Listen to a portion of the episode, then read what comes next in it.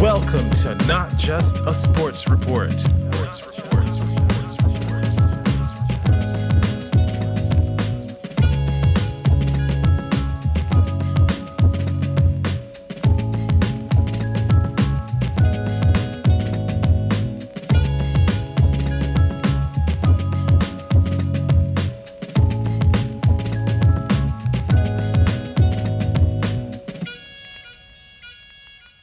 G'day and welcome to Not Just a Sports Report. Today it is time to jump into the preview and predictions for this weekend's UFC Vegas 58 card, taking place in the Apex, UFC Apex in Las Vegas.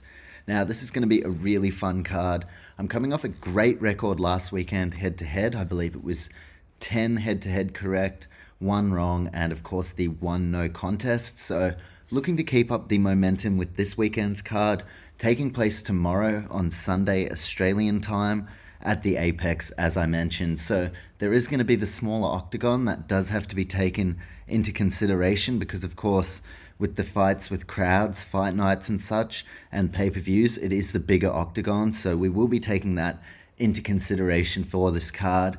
And in a huge main event that has a lot of impact in terms of the landscape of the division at 155, we have lightweights, a battle of the Rafaels. Rafael Fiziev up against the grizzled veteran in Rafael Dos Anjos. This is going to be an incredible main event for sure. Both guys high level, and it's the perfect way to cap off a great card. So I'm excited to get into this one. We've got 11 fights in total, and today I'm going to do part one. So I'm going to split it into two just to make it a bit easier to digest. Going to do the preliminary card action today, and then also today. Uh, I'll release a separate main card podcast. So by the time the main card ones come out, you should have had time to digest my prelims picks, which is what we're going to get into today. So let's get started with our opening clash, and that is in the bantamweight division. Getting us started, we have the Heat, Ronnie Lawrence, up against the surging Saidyokub Kakhramonov. Now, I've heard a lot of people say that this fight should be on the main card, not worthy of the opening duties. It should be a lot higher. I think they're going to open with a bang. I think that's why the UFC have put these guys here. And whoever wins is sure to move up the card significantly. So we've got two emerging stars in a stacked division at bantamweight, and this proves is a crucial fight for both men, as well as being a fantastic way to set the tone for what is to come across this entire card. For the Heat, Ronnie Lawrence, he has two wins from two UFC appearances, and he is a graduate of Dana White Contender Series 2020. So he's putting all the right pieces together to impress. And Ronnie Lawrence coming into this one looking to keep his uh, unbeaten record inside the UFC. His UFC debut was in February 2021, where he scored the round three TKO win over Vince Cachero. And look, Ronnie Lawrence, he dominated that fight, he had control, and then he managed to wrap it up. So he secured the finish, which I found really impressive from the Heat. And then in Ronnie's sophomore showing, he had a unanimous decision win over Mana Martinez. Now, this is not to be understated. Martinez, a very, very prevalent knockout finisher, has heavy hands for someone in the bantamweight division. And Ronnie Lawrence, up against a very tough opponent, once again got his hand raised. So, a unanimous decision victory for Ronnie. And he nearly got finished in the third round as well. So, he was up in the fight overall, but then Mana Martinez nearly finished him, came very, very close. Ronnie was obviously rocked, but he managed to just get out of that situation in time. So Ronnie Lawrence nearly got finished, so we got, got to see what he looks like in a vulnerable position, but overall, Ronnie Lawrence yet to taste defeat under the UFC banner. That was his fifth straight victory overall, and Ronnie is really starting to put the right pieces together and he looks like someone who could absolutely crack the top 15 of the bantamweight division, which may may very well be the most stacked top 15 in all of the UFC. So Ronnie Lawrence, that speaks volumes about how quality he looks like he may be. And as for his opponent, Saidyokub Kakhramonov, the 26 year old made fight fans take notice on his short notice debut with a round three submission win over Trayvon Jones. So he wasn't even preparing for that fight. He took it on short notice, and Saidyokub not only did he get the win, but he got a submission win over Trayvon Jones, who is a decent level of opponent, especially with a short preparation. So, with that win, Saidyokub Kakhramonov immediately became a name inside the UFC, and I think Dana White and the matchmakers have high hopes for this kid. Looks like a really quality prospect, so definitely remember the name Saidyokub Kakhramonov. He had a January fight scratched up against Brian Kelleher with COVID related issues being the reason. That would have been a great match to see Saidyokub tested up against someone like Kelleher, but now he is going to get that sophomore appearance that he was after inside the UFC up against, you could argue, although less experienced, a tougher opponent in Ronnie Lawrence. The winner of this fight, no doubt, starts to begin their push toward the top 15 with potentially a ranked opponent or someone floating just outside the rankings as the step up next time around. Saidyokub looks like he could definitely be a fighter that eventually makes a run for the rankings and potentially even the title.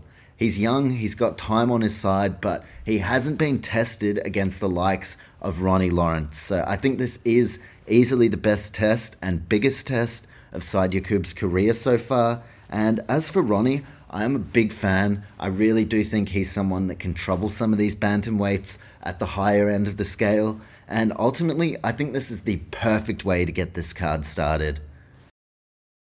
I'll jump onto the profiles now, a little bit of extra information on these guys if you haven't heard of them before. And I'll start with the Heat, Ronnie Lawrence.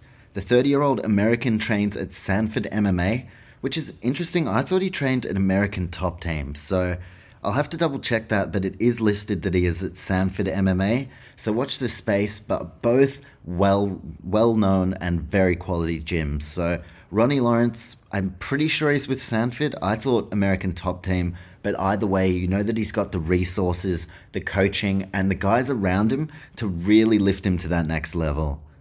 Ronnie is a grappler, so that's predominantly how he likes to win his fights. He likes to control it. He does like the action on the feet, but overall, Ronnie Lawrence, mainly known for his grappling expertise, and I think that's what he's going to try and apply in this fight.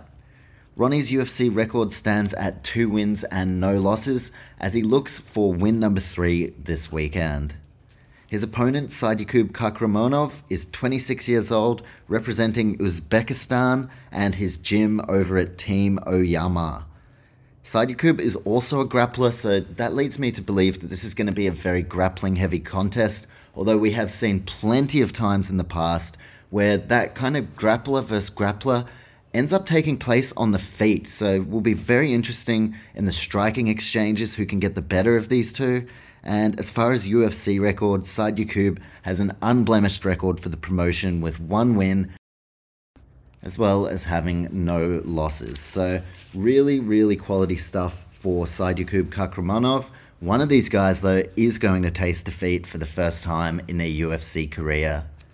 Checking out the advantages in this one, there's going to be a slight reach advantage for Kakhramonov. I'm wondering whether he can utilize that and get the better of the striking exchanges, as I just talked about.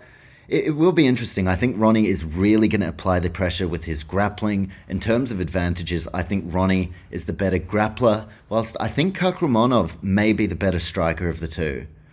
Looking at level of competition and what I did was have a look over their last five opponents and combine the record of their last five opponents. So for Ronnie Lawrence, his last five opponents had a combined record of 45 wins and 21 losses, with Ronnie winning all five of those contests. And what's really interesting is that for Kakhramonov, he has 40, or his opponents rather, over the last five have a record of 43, 22, and one no contest, with Saidyokub having four wins and one loss in that time period. But what I found really interesting is looking side by side at what their last five opponents' records were.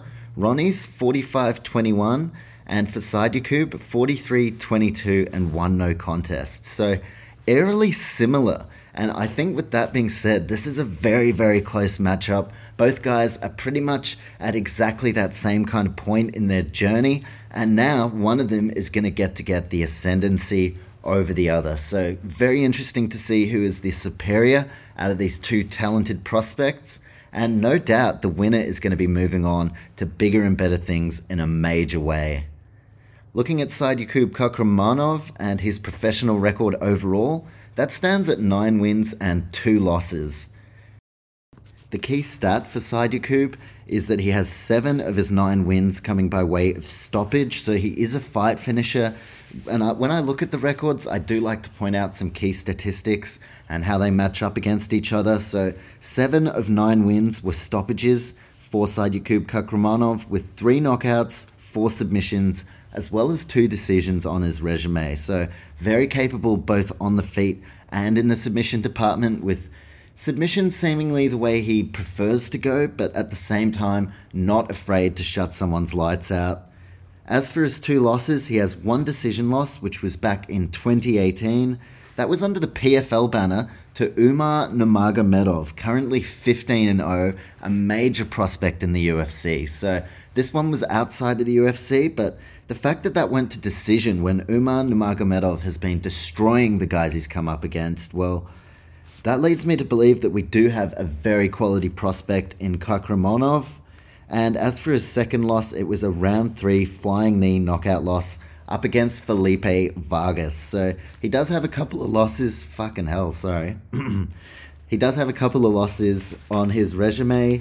Two of them, nine wins as well, with seven of those nine wins being stoppages. So if you think Saidyokub can get it done, look, ultimately, I do think this will go the distance, but if you want to make some juicy cash, potentially Saidyokub to get the finish, double chance, either knockout or submission. So do consider that as an option. I'll move on to Ronnie Lawrence and his overall professional record now. Entering Vegas this weekend with a record standing at 8 wins and only one career loss. That loss was all the way back in 2016, a unanimous decision loss up against Steve Garcia. As for Ronnie's eight wins, he has eight, uh, four, sorry, by knockout slash TKO and four by decision. So not much of a submission specialist. He can get those ground and pound TKOs.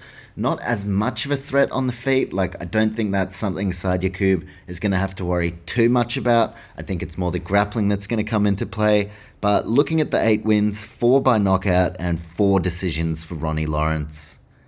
The finish factor in this one at bantamweight, I think it's on the lower end. I do think this is likely to go the distance. So for this one and my best bet, if you're going to have a punt on this one, I'm thinking will the fight go the distance? Yes. Now, that doesn't specify for either fighter to win by decision. That is just for this fight to go the full 15 minutes, which I'm sure you already knew that anyway. And just quickly before I move on to the next part of this fight, let's have a look at what that is. So, best bet odds for this one will the fight go the distance? Yes, at $1.67. So, I think that's worth looking into. $1.67 for the fight to go the distance. That is my best bet for this bantamweight showdown. It is going to be tight though. I think both guys will have some kind of finishing intent, but they both will also respect each other's skill set. Both guys remaining undefeated in the UFC. That is their goal. Neither has tasted defeat inside that octagon, and I think they're both going to look to keep it that way. So I expect a very tough contest. As far as stylistically, I do think it's going to be a battle for grappling ascendancy, and whoever can do the better job in the grappling, I think they'll win over the judges. I think control is the key, which leans me toward Ronnie Lawrence. There's only going to be a finish if it presents itself. Otherwise, I think both of them are going to be looking to dictate the terms of the fight and specifically the grappling. They're both quality fighters, but in the end, I've got to make a prediction. I can only pick one, and in what should be a very tight opening contest, I'm going to go with the Heat. Feeling a bit hot right now. Ronnie Lawrence by decision. There's something about him that, look, I'm not saying like this guy's going to be a future champion. I haven't quite got to that stage, but I do believe this is someone who is quality enough to eventually be a ranked bantamweight. And with bantamweight being one of the most stacked divisions in the UFC, if not the most stacked division, look, that leads me to believe that anyone of that quality is a very, very good fighter. So while Saidyokub Kakhramonov is a very good chance of winning as well, hence my best bet for the fight to go to decision, I'm going to go with the heat. I'm taking Ronnie Lawrence by decision, fight to go the distance, and based on what I've seen, a TKO is possible, But yeah, I think these guys are the perfect test for each other. So Ronnie Lawrence by decision over Saidyokub Kakhramonov, and I think grappling dominance and control for Ronnie is what's going to get it done over the full 15 minute duration. So that is my pick for the opener in the bantamweight division. Ronnie Lawrence, the Heat by decision.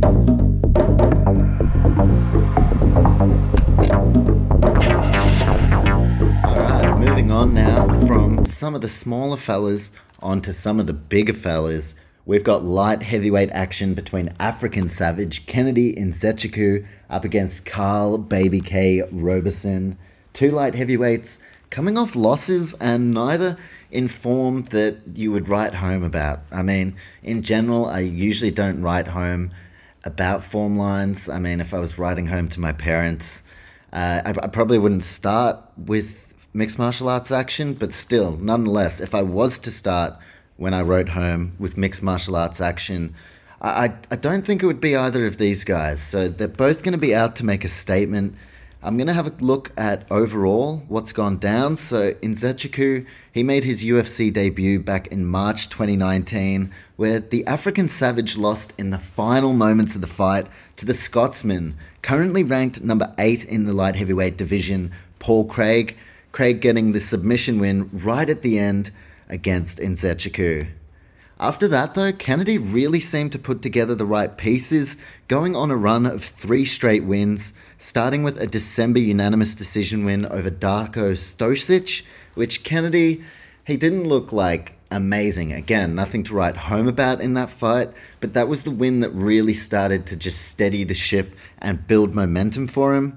But then, what really, I guess, when I really started thinking about riding home was two straight finishes. Firstly, Kennedy stopping Carlos Ulberg, who just showed in his last fight what a beast he truly is. But Kennedy managed to put his lights out, as well as knocking out Danilo Marques. So, all of a sudden, after that, three straight wins, and Kennedy Nzechukwu were starting to make a rise up the light heavyweight ranks. That was until his momentum was brought to a halt with two consecutive losses entering Vegas this weekend. The first of those was at the back end of 2021 with a round one knockout loss up against Da Un Jung. Jung just like, yeah, absolutely pieced him up. Kennedy Nzechukwu, hesitant, he does have that hesitant, hesitancy. Fucking hell tendency to start really slow, and Da Un Jung just caught him perfectly. He was not in the mood to start slow, and he finished that one really quickly. So, after the three straight wins, that really brought things to a halt for a moment for Kennedy Nzechukwu, but he looked to bounce back up against Nikolai Negumereanu back in 2022. I say that like it wasn't this year, uh, March this year and that was a split decision loss. So I remember that. I actually picked Negumereanu to win. Can't speak English, holy hell. Um, but that was a split decision loss for Kennedy Nzechukwu, which I definitely thought it was a loss, but as someone who put my money on Negumereanu that day, Kennedy did make me nervous at times, so I do think he's still going to be able to build on what he's done previously in his three wins. But ultimately, Kennedy Nzechukwu not not impressing me a great deal. In that fight up against Negumereanu, he was actually doctor point for repeated eye pokes, which is something I've seen in multiple Nzechukwu fights. So there is something to be said that maybe discipline lacking a little bit there. And hell, don't rule out some kind of no contest result in this fight. As for Karl Roberson, he is on three straight losses, so not the way he wants to be entering Vegas this weekend. Roberson winless since November 2019. So his last win all the way back at the end of 2019, and he's had back to back round one submission losses with Marvin Vettori and Brendan Allen getting it over him very easily. Although, must be considered Marvin Vettori, very high level opponent. Brendan Allen, a pretty quality prospect as well. So, Roberson, not the start he wanted, back to back submission losses in the middleweight division. But in his last fight, he returned to light heavyweight. So he's gone up a division and hoping that maybe that can give him the better of exchanges. Maybe he can be the quicker man on the feet. But it wasn't a great start. He was seriously blitzed by Khalil Roundtree Jr. It was a round two TKO victory for Khalil, but honestly, like, he destroyed Karl Roberson. It was kind of hard to watch someone get fucked up like that in terms of the finish. So for Roberson, he is coming off a brutal run of losses, and the same can be said for Nzechukwu, who is still yet to really show anything of great promise, more just a mid-range UFC guy, and that was with all due respect to Kennedy Nzechukwu, although not the most respectful thing to say. Anyway, expect a ton of urgency in this one in my opinion, that makes the finish factor higher. Kennedy Nzechukwu, at some point, he's just got to say, fuck it. Starting slow isn't working out for me. I need to come and push the pace just a little bit more. Even if I get tired, I've just got to be smart with my movements. Will we see Nzechukwu start fast? I'm not sure. But if his opponent in Roberson comes out and really pushes the pace, that may cause Kennedy to come out of his shell and chase that knockout finish. For this light heavyweight contest, I'm wondering who gets that vital win to steady the ship and who is going to fall into a deeper slump with, yeah, it's hard to see a way forward. Like for the loser, this is hard to say, but loser may very well get cut. I'm not sure what the contractual situation is, but that's kind of where it's at. So you've got to believe that both guys are going to be very hungry for the victory in this one. Moving into the advantages, a significant height and reach advantage for African savage Kennedy Nzechukwu, and in my opinion, he's also going to have the better of the striking and the grappling. I know Roberson, he's, he's alright at stages in the grappling, but Nzechukwu, I think overall, if he lives up to his potential in this fight, he should have the better of pretty much all the exchanges although Karl Roberson, the more experienced fighter. So he'll definitely be coming into Vegas with a game plan to deal with African Savage, and he's had a higher level of competition as well, has Karl Roberson. So, look, ultimately, it's not the fight I'm most keen for on this card, but no doubt the more I dive into it, I'm, I'm interested and intrigued to see how it goes for both guys. There is the bounce back factor you know, even when they've been in poor form, like this is their livelihood. So they're going away, they're working on their deficiencies and trying to get their strengths up to where they need to be. And with that being said, let's hope both guys present the best versions of themselves in this fight. With Kennedy Nzechukwu, in my opinion, due an explosive win, whereas Roberson, look, he's been steeled by top level opponents. So he has kind of been tested where in Nzechukwu, I don't think he's been tested in that way. How that kind of plays into everything, I'm not too sure, but I did think that that was noteworthy. Onto the profiles now, starting with African savage Kennedy in Nzechukwu, the 30 year old representing Nigeria and fighting out of Dallas, Texas, where he trains with Fortis MMA, a gym I'm sure we're all familiar with. If you're not, they are one of the top gyms in the in the country and in the world. So Fortis MMA constantly producing the goods. And as far as Kennedy's style, he is a striker, and in my opinion, he's looking for an emphatic knockout here. He's about at that stage in his career where he really needs a big win, and I don't know if decision's going to be enough to cut it. A decision win may just mean he ends up in the third or fourth fight on an Apex card in the prelims, I don't think it's going to move him up the ranks that much. So for Nzechukwu, I think the time is now. It's very easy for me to say from the couch once you actually get in there and you're up against a calculated killer in Karl Roberson. Well, all of a sudden, you know, it's not so easy. So I think Nzechukwu really needs a knockout here, but in saying that, it's I don't want to be too stern with anything that I couldn't do myself. Like I couldn't just go in there and fucking press Karl Roberson and knock him out. But I, I think Nzechukwu has the tools to do that. So I would like to see it from him. Not confident at all though. The UFC record of Nzechukwu stands at three wins, three losses, so he's going to hope to balance that out a little bit more on the winning side after this. As for Karl Roberson, his opponent, nicknamed Baby K, the 31 year old is from Neptune, New Jersey, representing Glory MMA and Fitness. Roberson has a kickboxing background, and he's also got quite a keen submission ability as well, I wouldn't be surprised if he goes for a couple of submissions in this one. But in the same token, Kennedy Nzechukwu, I don't know if you can wrap your arms around that man's neck. Seems like he has quite a thick neck. Maybe a leg lock or an arm lock, but yeah, I think whilst Roberson is a submission artist, mainly he's going to lean on his kickboxing background in this one, even if that's just looking to out volume his opponent and impress the judges in that way. Roberson's UFC record stands at 4 and 5 going into this one, so as I said, he's in a precarious position as far as his overall career inside the promotion goes, and he absolutely needs a win here. So a loss could be very, very devastating for him. And mm, I don't know. I really don't know where he would go. I don't know where either guys go off a loss here. So that is what makes this such an intriguing contest. Both guys will be absolutely desperate to get the win here. And stylistically, it is hard to get a read on. Neither guy in impressive form. We don't know, you know, we haven't seen a lot of great things from them, so we don't know what they're going to present in terms of a positive standpoint. And as far as the things that have been negatives in their last fight, they've obviously gone and worked on those in this camp, so stylistically, very, very hard to tell how this one's going to go.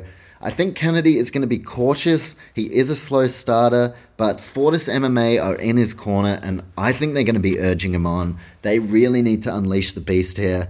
And with neither man in great form, this is it. This is it. Like, if they are going to do something significant in the UFC, it absolutely needs to start right now, this weekend. Right now, this weekend. That makes just enough sense. So let's keep this ship rolling. Ships don't roll. Fuck. Okay, ship sailing on. Let's get to Kennedy Nzechukwu and his overall professional record. Kennedy's record stands at nine wins and three losses going into this one, with his three losses including one knockout, one submission, and one decision. So there's not like a clear way to beat this guy yet, other than maybe just trying to get him tired. But as for Kennedy's wins, there is a clear path to victory for Nzechukwu. Six of nine wins by way of knockout or technical knockout, six knockouts and three decisions on his resume. So Kennedy Nzechukwu, that is when he is at his best, when he is trying to wrap the fight up. Not necessarily early, but just when he has that intent to actually get that stoppage finish. So he is good at it, six of nine wins by knockout, but his last win has not been since June last year. So he wants to get back in the winners column, his last victory being that TKO over Danilo Marques, where that was when we started to think, oh, hold on, African Savage definitely may be one to reckon with. But since then, Nzechukwu hasn't been able to pick up a win. If he is to get it done here, I think he needs to really have intent for that knockout finish. He's got to be careful though, because if he does go too hard and tire himself out, and this goes the full 15 minutes, that may be okay for round one, but then if he drops rounds two and three, he may end up getting the loss. So, a lot to think about for Nzechukwu going into this one. And for his opponent's professional record, Karl Roberson goes into this one with nine wins and five losses on his record. Four of five losses via submission, so that is definitely the key statistic for Roberson in terms of his losses, but Kennedy has never won by submission. So the clear kryptonite for Karl Roberson, not something I'm expecting Kennedy Nzechukwu to fully exploit, although it will be interesting. Maybe Fortis MMA are going to try and brush him up on his submission game. Stylistically, a very interesting one. Overall, from the five losses, four submissions, uh, for Karl Roberson, Brendan Allen, Marvin Vettori, Glover Teixeira, and Cesar Ferreira. So those are the four opponents that have submitted Karl Roberson, all very high level opponents. So I would say a higher level to Kennedy Nzechukwu at this stage, with the greatest of respect to Kennedy. So the four submission losses, that is the main stat in terms of Robeson's losses. And he also has that one TKO loss last time out. So he's never lost by decision. Every time Karl Roberson has lost, it has been by stoppage. That leads me to believe that Kennedy Nzechukwu needs to fucking put the foot down here. And again, easy to say from the comfort of my own couch, but as a fan of the UFC and as someone who thinks Nzechukwu has a lot of untapped potential, this is what I want to see. I want to see him put the foot down, although he's not going to listen to what I want to see. He's going to be listening to what his corner wants to, him to do. And yeah, I, I, would probably listen to Fortis MMA over me, but just from a, a viewer's perspective, I hope he puts the foot down. Looking at Karl Robeson's record as far as his wins, he also is a fight finisher like Nzechukwu. Six finishes from Robeson's nine wins, with two knockout victories, four submissions, and three decisions. But his last win, November 2019. So recent form, nothing to write home about. Six finishes from nine wins though, and Nzechukwu, six of nine wins by way of knockout. So Maybe this fight not going to go the distance, especially given both these guys in pretty poor form. That does make it very hard to pick as far as like who's going to take this one out. Hard to call, but I'm going to go with Kennedy Nzechukwu by decision, interestingly enough. And whilst I do think he can put that foot down and get his opponent out of there, I just I don't have trust in either guy right now. This one's a bit of a weird one. I would stay away from it if you're putting your money on it. And whilst a knockout is very possible, I'm going to say if there is a finish, it's going to be a Kennedy Nzechukwu knockout within the first two rounds. But I just don't have the trust in him yet. So I'm going to go with Kennedy Nzechukwu by decision. This one, look, they're both fight finishes. Is my cat? What are you doing? What, what are you doing? Anyway, both are fight finishes, but I don't know this one just a bit of a fucking rogue one to pick. So I'm gonna take Kennedy Nzechukwu by decision. And as far as my best bet, I'm just gonna say Nzechukwu head to head because, as I said, there is every likelihood that this one does get stopped inside the distance. But official pick Kennedy Nzechukwu by decision. Best bet Kennedy Nzechukwu head to head by any method. But not a lot of confidence in that one. This one's stylistically one that I'm finding very hard to get a read on. But light heavyweight action, going to be taking Nzechukwu over Karl Roberson by decision.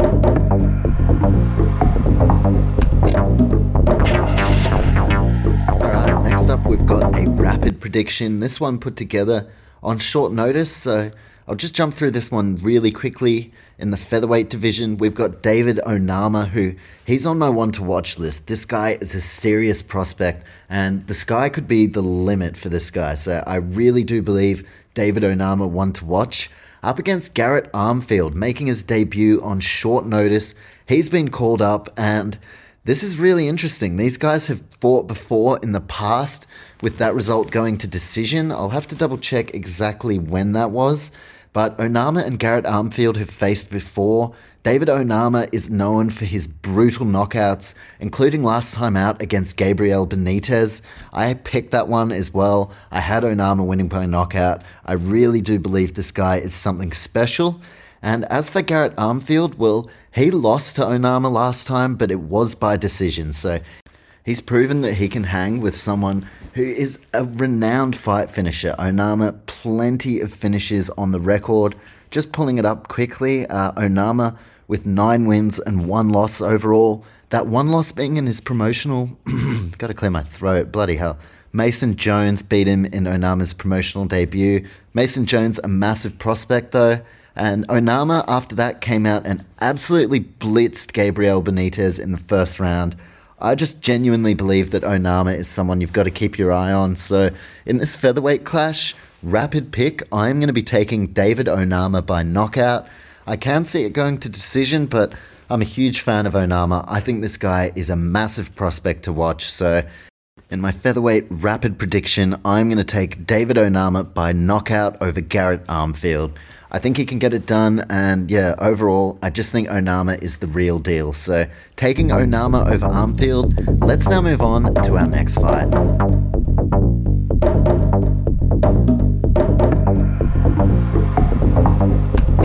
Moving up the card onto 185 pound action now. Middleweight division action between Cody Brundage up against the return of the Ultimate Fighter star Tresean Gore. We've got Gore who was the runner up. He didn't get to compete in the actual official finals, but he made it into the final of 29, or season 29 rather, of The Ultimate Fighter. And one note I had as well Tresean Gore helped Jared Cannonier prepare for his recent opponent Israel Adesanya. So Gore has been working with very high level middleweight in Jared Cannonier, and I think that is only going to help Tresean Gore. I am expecting a very big performance from him. Looking at the narrative, you have Cody Brundage riding a wave of momentum after gaining his first UFC win in March this year, a round one guillotine choke over Dalcha Lungiambula, or Lungiambula rather. Now that was a huge fight back. Dalcha was absolutely piecing Brundage up on the feet. There were points where I thought the fight could have been stopped, but then out of nowhere, as Brundage is just getting peppered with shots, he manages to get the fight down to the mat, wraps up the neck of Dalcha Lungiambula, and he gets the submission victory. Now, that was a big moment. I was really surprised by that. And all of a sudden, Cody Brundage managed to announce himself to the UFC faithful. As for Tresean Gore, he is keen to bounce back from the first loss of his professional career. That was a decision up against Bryan Battle in February. That was the official, on the unofficial rather, final of the Ultimate Fighter. With Gore unable to compete in the originally scheduled final, Bryan Battle was the one who was crowned the middleweight winner, but these two, they had to lock horns to determine who was the true, genuine winner of the Ultimate Fighter middleweight and it was Bryan Battle. He got it done by decision. He won on volume. He had more output than his opponent in Gore. And Tresean, he's going to be looking to bounce back after tasting defeat for the first time. Looking at Tresean's Ultimate Fighter run, he started off in the quarterfinals up against Ryder Newman, who is a really complete athlete. I actually think Ryder Newman could eventually find his way into the UFC. Tresean managed to get the unanimous decision win over him, and then he got a knockout over Gilbert Urbina, who took his spot in the Ultimate Fighter finale, but Tresean Gore proving that he was superior to Urbina in that contest. Unfortunately for Tresean, a knee injury ruled him out of the Ultimate Fighter official final, and then when he did get his chance, he lost to Bryan Battle. So now is the time to respond for a very young and highly promising athlete in Tresean Gore.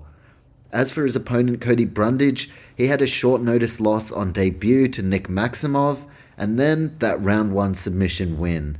That has proven that Cody Brundage does have a lot of potential, and he also has finishes in six of his seven career victories. So, Brundage, he knows how to get it done inside the distance, and he proves as a great test for someone like Tresean Gore.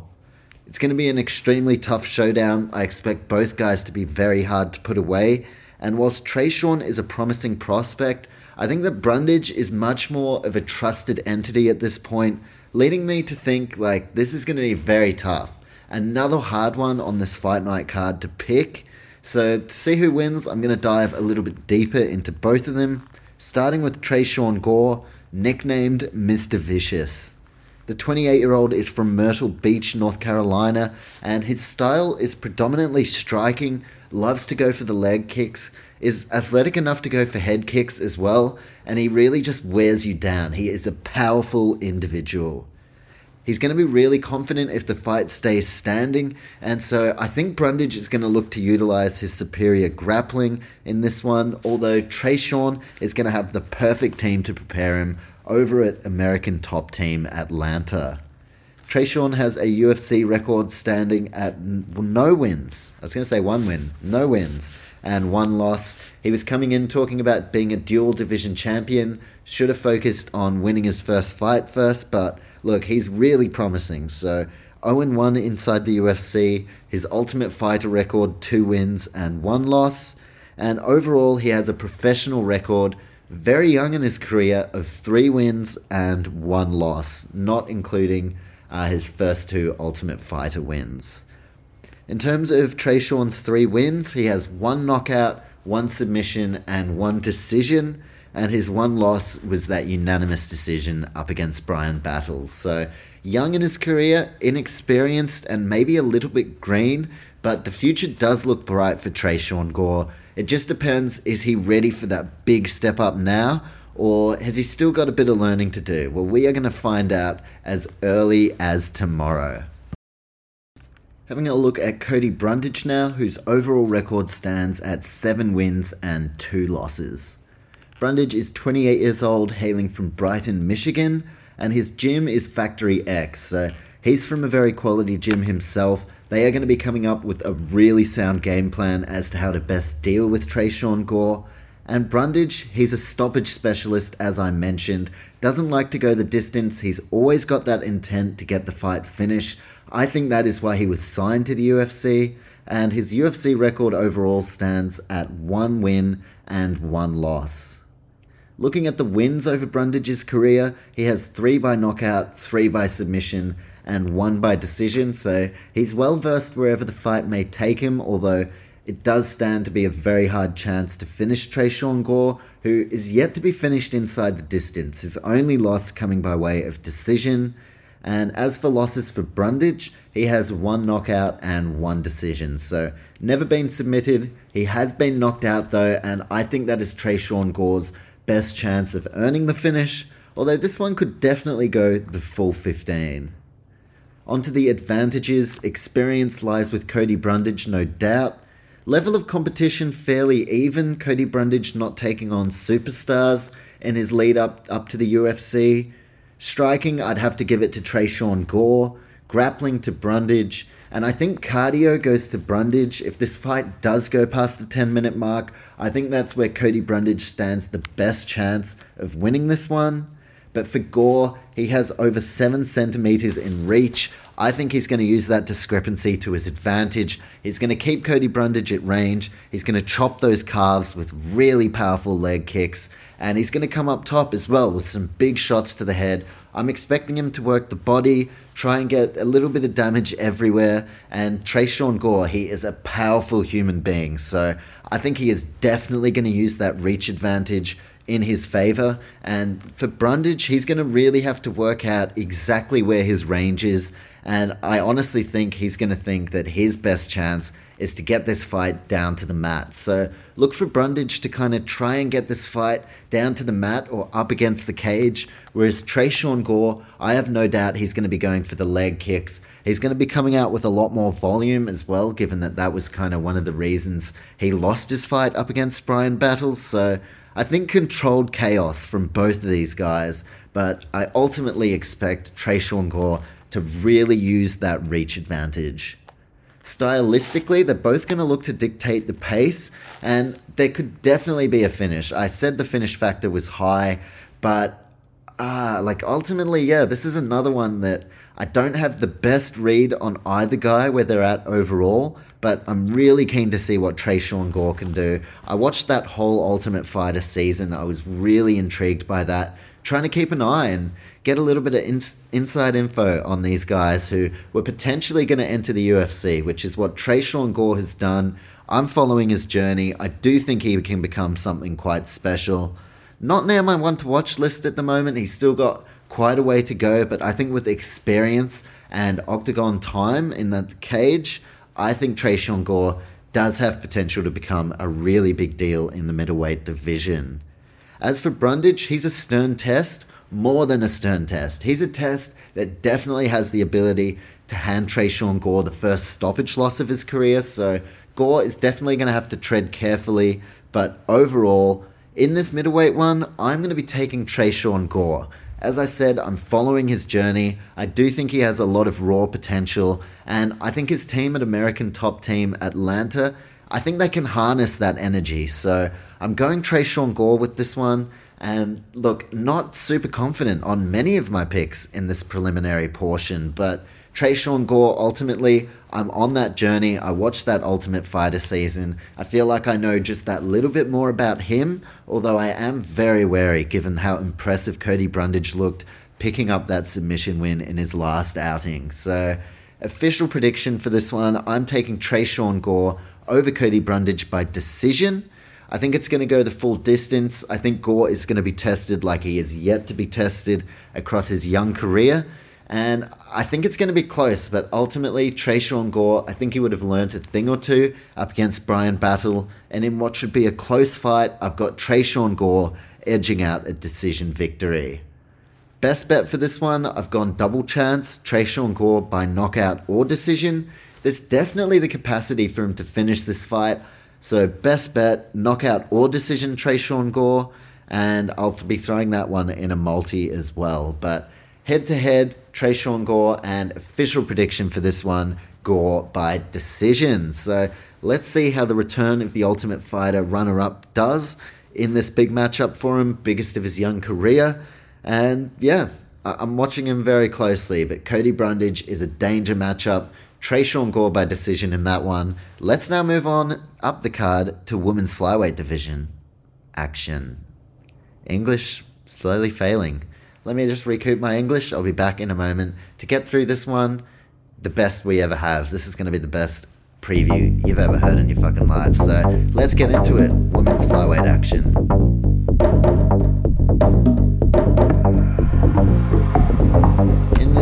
Fight, we have the previously ranked Antonina Shevchenko, sister of current flyweight champion Valentina, up against a proven veteran who is always a tough challenge in Cortney Casey. I'll start with Antonio La or Antonio, whoops a daisy, Antonina La Pantera Shevchenko, 37 years old, representing Kyrgyzstan and Peru. Stylistically, Antonina is a southpaw who likes to implement a Muay Thai style. She's a kickboxer, and on the feet is where Shevchenko is most comfortable. That is evident by the fact that she trains at Tiger Muay Thai and she has an overall UFC record standing at three wins and four losses. As for Cortney Casey, nicknamed Cast Iron, the 35 year old American is a Brazilian Jiu Jitsu brown belt with a UFC record standing at 6 and 8. But do not let that fool you. So many of those fights have been razor thin decision fights where it could have gone either way. There are heaps of fights where she lost, and you could argue that she won. So don't be discouraged by the record in the UFC of Cortney Casey. She is a lot tougher and a lot better than her record suggests. The narrative for this one features two veterans out to test their respective skill sets in what should be a very, very close outing. Looking at Antonina Shevchenko, and she's been unable to reach the lofty heights that her younger sister, the champion of the division, has managed to do. Antonina is on a two fight losing skid with round two submission to Andrea Lee, who's currently ranked ninth. That was at UFC 262 in May last year. And then the loss the losses rather kept coming, with a TKO loss in round two up against Australia's Casey O'Neill in October last year. So two straight losses last year. Now Antonina is back looking to get in the win column to kick off her 2022 campaign. Something that's definitely worth noting whilst Antonina has lost twice in a row, the only losses in her career have come to ranked opponents. So, Cortney Casey, not a ranked opponent, definitely something to take into consideration. And for both of them, it's the last chance for them to make a run for top 10 honors. So that's just my opinion, but I think it has to come here and now, making this an absolutely pivotal clash for both of them. I'll start now on Cortney Casey. As I said, so many close decision losses, but she got a unanimous decision win at the back end of last year up against Liana Jojua. I picked Cortney Casey to win by decision there. As I said, she's a really tough fighter, and I thought she could get the job done. That is exactly what she did do, and now she is out to get her second straight win. This contest is a really hard one to get a read on. I feel like I've been saying that for all of these fights, but this one is another 50 50 fight, 50 50 fight, and it is difficult to pick this one with any confidence. Looking at the advantages, they're pretty much the same size. I think the grappling is going to be in favor of Cortney Casey, whilst the striking, I have no doubt, will lie with Antonina. Experience goes to Cortney Casey. She's been tested at a higher level over a longer amount of time. And I think the level of competition is pretty even, so it makes a ton of sense to match these two up together at this respective point in their careers, and it's really solid stylistic matchmaking. In the flyweight division, look, there are finishes, we have seen them, but the finish factor in this one is low. I fully expect this one to go the distance, and there is a bounce back factor in play. Both of these women really need the win unless they just kind of want to collect a paycheck if they want to make a run, if that is what they want to do and intend to do, then a win here is absolutely non negotiable. It is very tough to call, ultra tough to call which way this go, this one rather is going. Um, and I've had to study a lot of tape and work out exactly how I think it's going to go. But the tape didn't make it any easier, to be honest. Now, before I get to my official pick, I'll look at their professional records, starting with Antonina Shevchenko, whose record stands at 9 wins and 4 losses. The key stat for Antonina 5 of 9 wins by way of decision. That leads into my theory that this is not going to be a fight that is stopped within the distance. 5 of 9 victories by decision for Shevchenko, with her overall wins standing at 3 knockouts, 1 submission, and 5 decisions. As for the losses on Antonina's resume, she has the one knockout loss to Casey O'Neill, the one submission loss to Andrea Lee, so her two stoppage losses were in her last two outings, and she's also lost twice by decision. As for Cortney Casey and her professional record, forgot to write that down. Whoops a daisy. She's had a few few fights, uh, but 10 of 19 career fights have gone to decision. So, another key stat that clearly leads me to believe this is going to go the distance. 10 of her 19 fights have gone to decision. So, having a look at that one, I definitely think this is going the distance. And Cortney Casey, her overall professional record is 10 wins and 9 losses. The key statistic for Cortney seven of her nine losses by decision, so that tips the scales in favor of Antonina. Although, as I mentioned, seven of nine losses by decision, about five or six of them were razor thin margins for Cortney. Her losses overall featured two submissions and seven decisions, so she is yet to be knocked out. All signs seem to be pointing to this one going the full 15.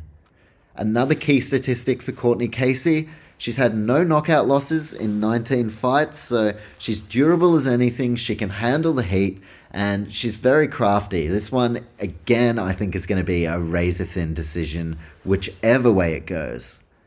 Another stat for Cortney Casey seven finishes from 10 wins. So, look, she does know how to finish a fight. Three knockouts, four submissions, and three decisions. So, you could say if there is a finish here, that Cortney Casey's the one who's going to get it done.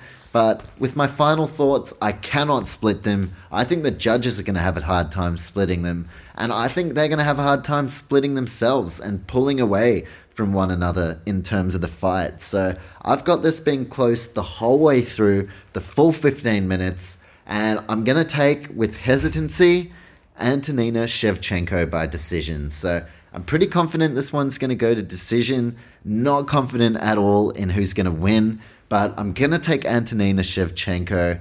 I think in a very close one, she can get the better of the exchanges on the feet, and I think the grappling will be close enough that the striking exchanges are what decides it. So I'm going to take Antonina Shevchenko over Cortney Casey in the women's flyweight division, and I'm taking Shevchenko to get it done by decision. In terms of my best bet, fight to go the distance, yes, that is the one I'd be going for this. Uh, for reasons you can probably tell now as you've listened to this preview, I think this one's going to decision. Best bet, fight to go the distance, yes. And overall prediction, Antonina Shevchenko to get it done by decision, potentially even split decision, but I'm just going to go with Antonina by decision. And that leaves us with only one fight left to get into in the prelims portion. As I said, I'll be, re- re- as I fucking can't say, I'll be releasing the podcast separately. So I'll get into our featured prelim in a moment. And then in a couple of hours, I will release the full main card preview and predictions as well. So if you've listened up to this point, if you've enjoyed what you've heard, do not forget to follow us on Instagram at Not Just a Sports Report and also follow us on whatever podcast platform you are listening on. You'll be able to see as soon as the main card predictions drops, and it won't take too long. So if you like this one, definitely keep your eye out. But now it is time to get into the last fight on this preliminary card portion, and that is our featured prelim. So this one is set to be a hell of a lot of fun. Let's not waste any time. Let's get into it.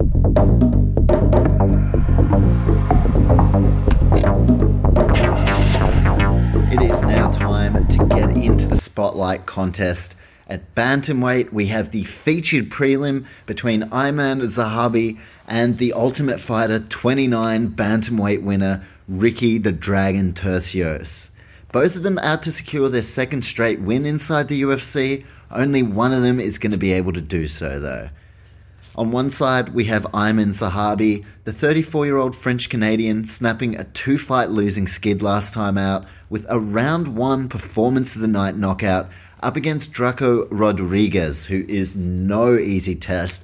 Drako is actually a very, very good fighter, but in February last year, it was a performance of the night, round one knockout for Zahabi that really displayed exactly why this guy was assigned to the UFC in the first place.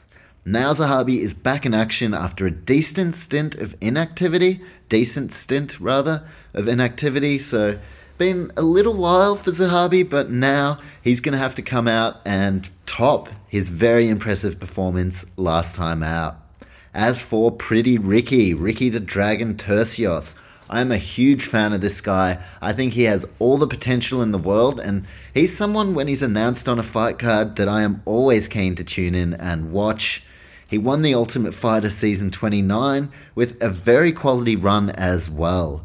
The former Dana White Contender Series appearance wasn't the end all and be all. We thought at some stage Turcios was going to make his way to the UFC, and in the Ultimate Fighter, he got his run started with a unanimous decision victory over Dan the Man Argueta. Dan the Determined, he is very good himself, just been signed to the UFC, He's the LFA bantamweight champion, or was before signing the contract.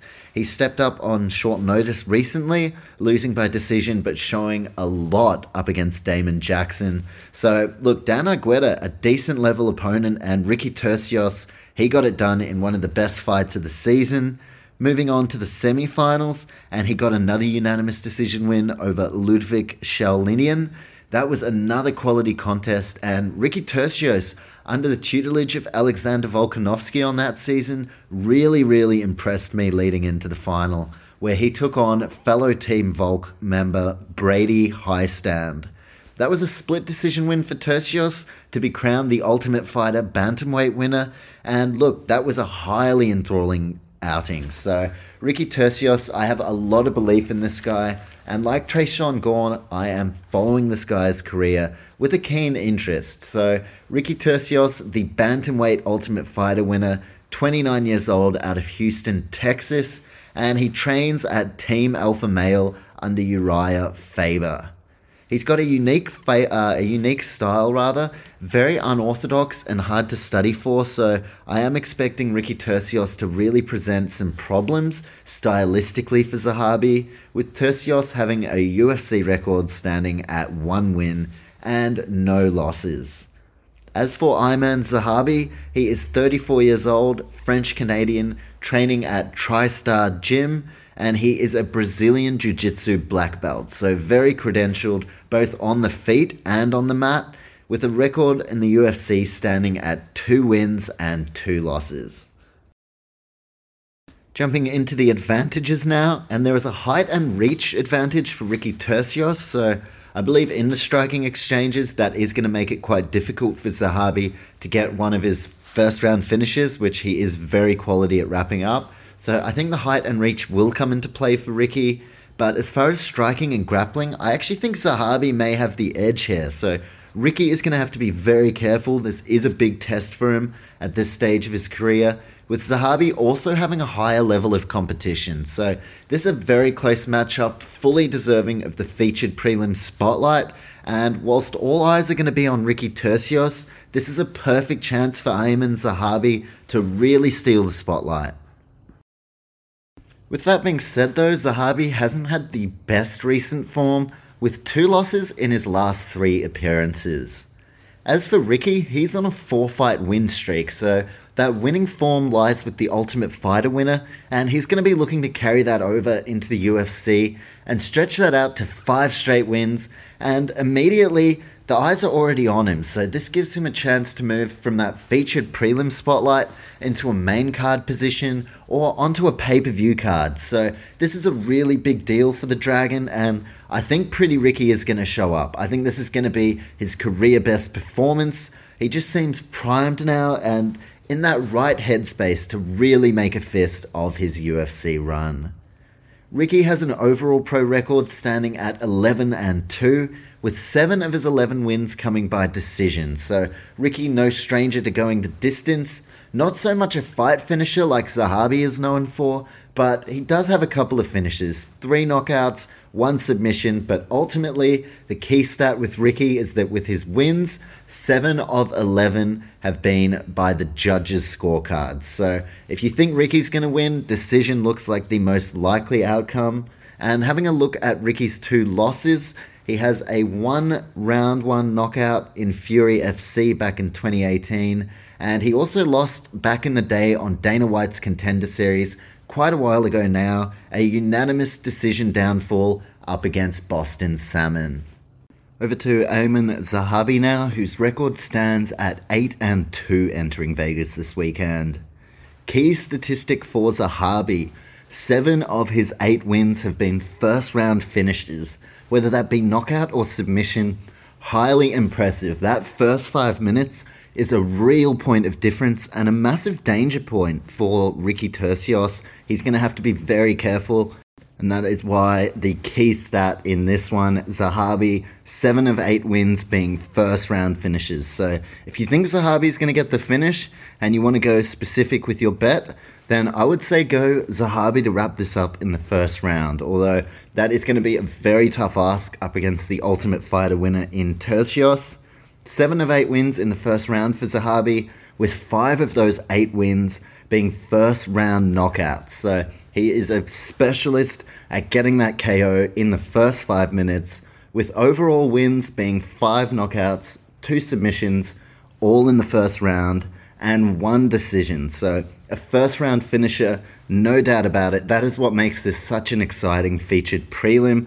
Up against Turcios, more known for his decision results, but there's going to be a sense of urgency raised given that Zahabi clearly is going to put the pressure on from the get go, from the very first bell until the last. So this is going to be one hell of a featured prelim. And quickly looking at Zahabi's two losses, he's had back to back losses with a spinning elbow knockout to Ricardo Ramos, which was brutal, like absolutely brutal. Left Zahabi pretty much lifeless and a unanimous decision loss up against Vince Morales. So for Aiemann Zahabi, he wants to get back on the horse. He really needs a good result here. And look, the finish factor is medium. I think if we see a finish, it may go to Zahabi.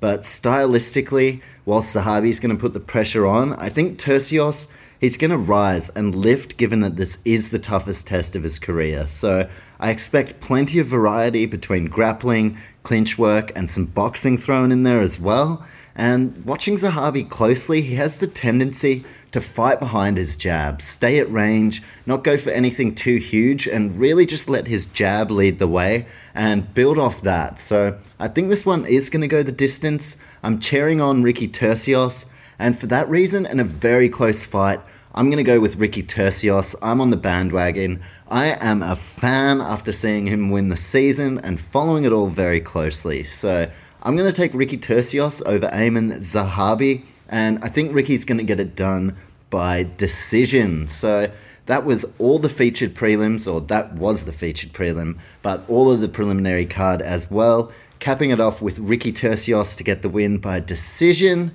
And with that being said, now it's time to cast our minds to the main card. I hope you've enjoyed this podcast. Hopefully, all the picks go very well. I, am not so confident about this card, but that makes me intrigued to see how it's going to play out. So, with that being said, the main card is up next. Expect that out in the next couple of hours. I'm going to sit down and record it now. And yeah, I hope you enjoyed the prelims portion. If you did, don't forget to follow us on Instagram at Not Just a Sports Report and follow us on whatever podcast platform you're listening on. You'll be able to see as soon as that main card podcast drops. And with that being said, I've said with that being said a couple of times, uh, but that's it. Take care, and until the main card podcast, live large and prosper. Thank you.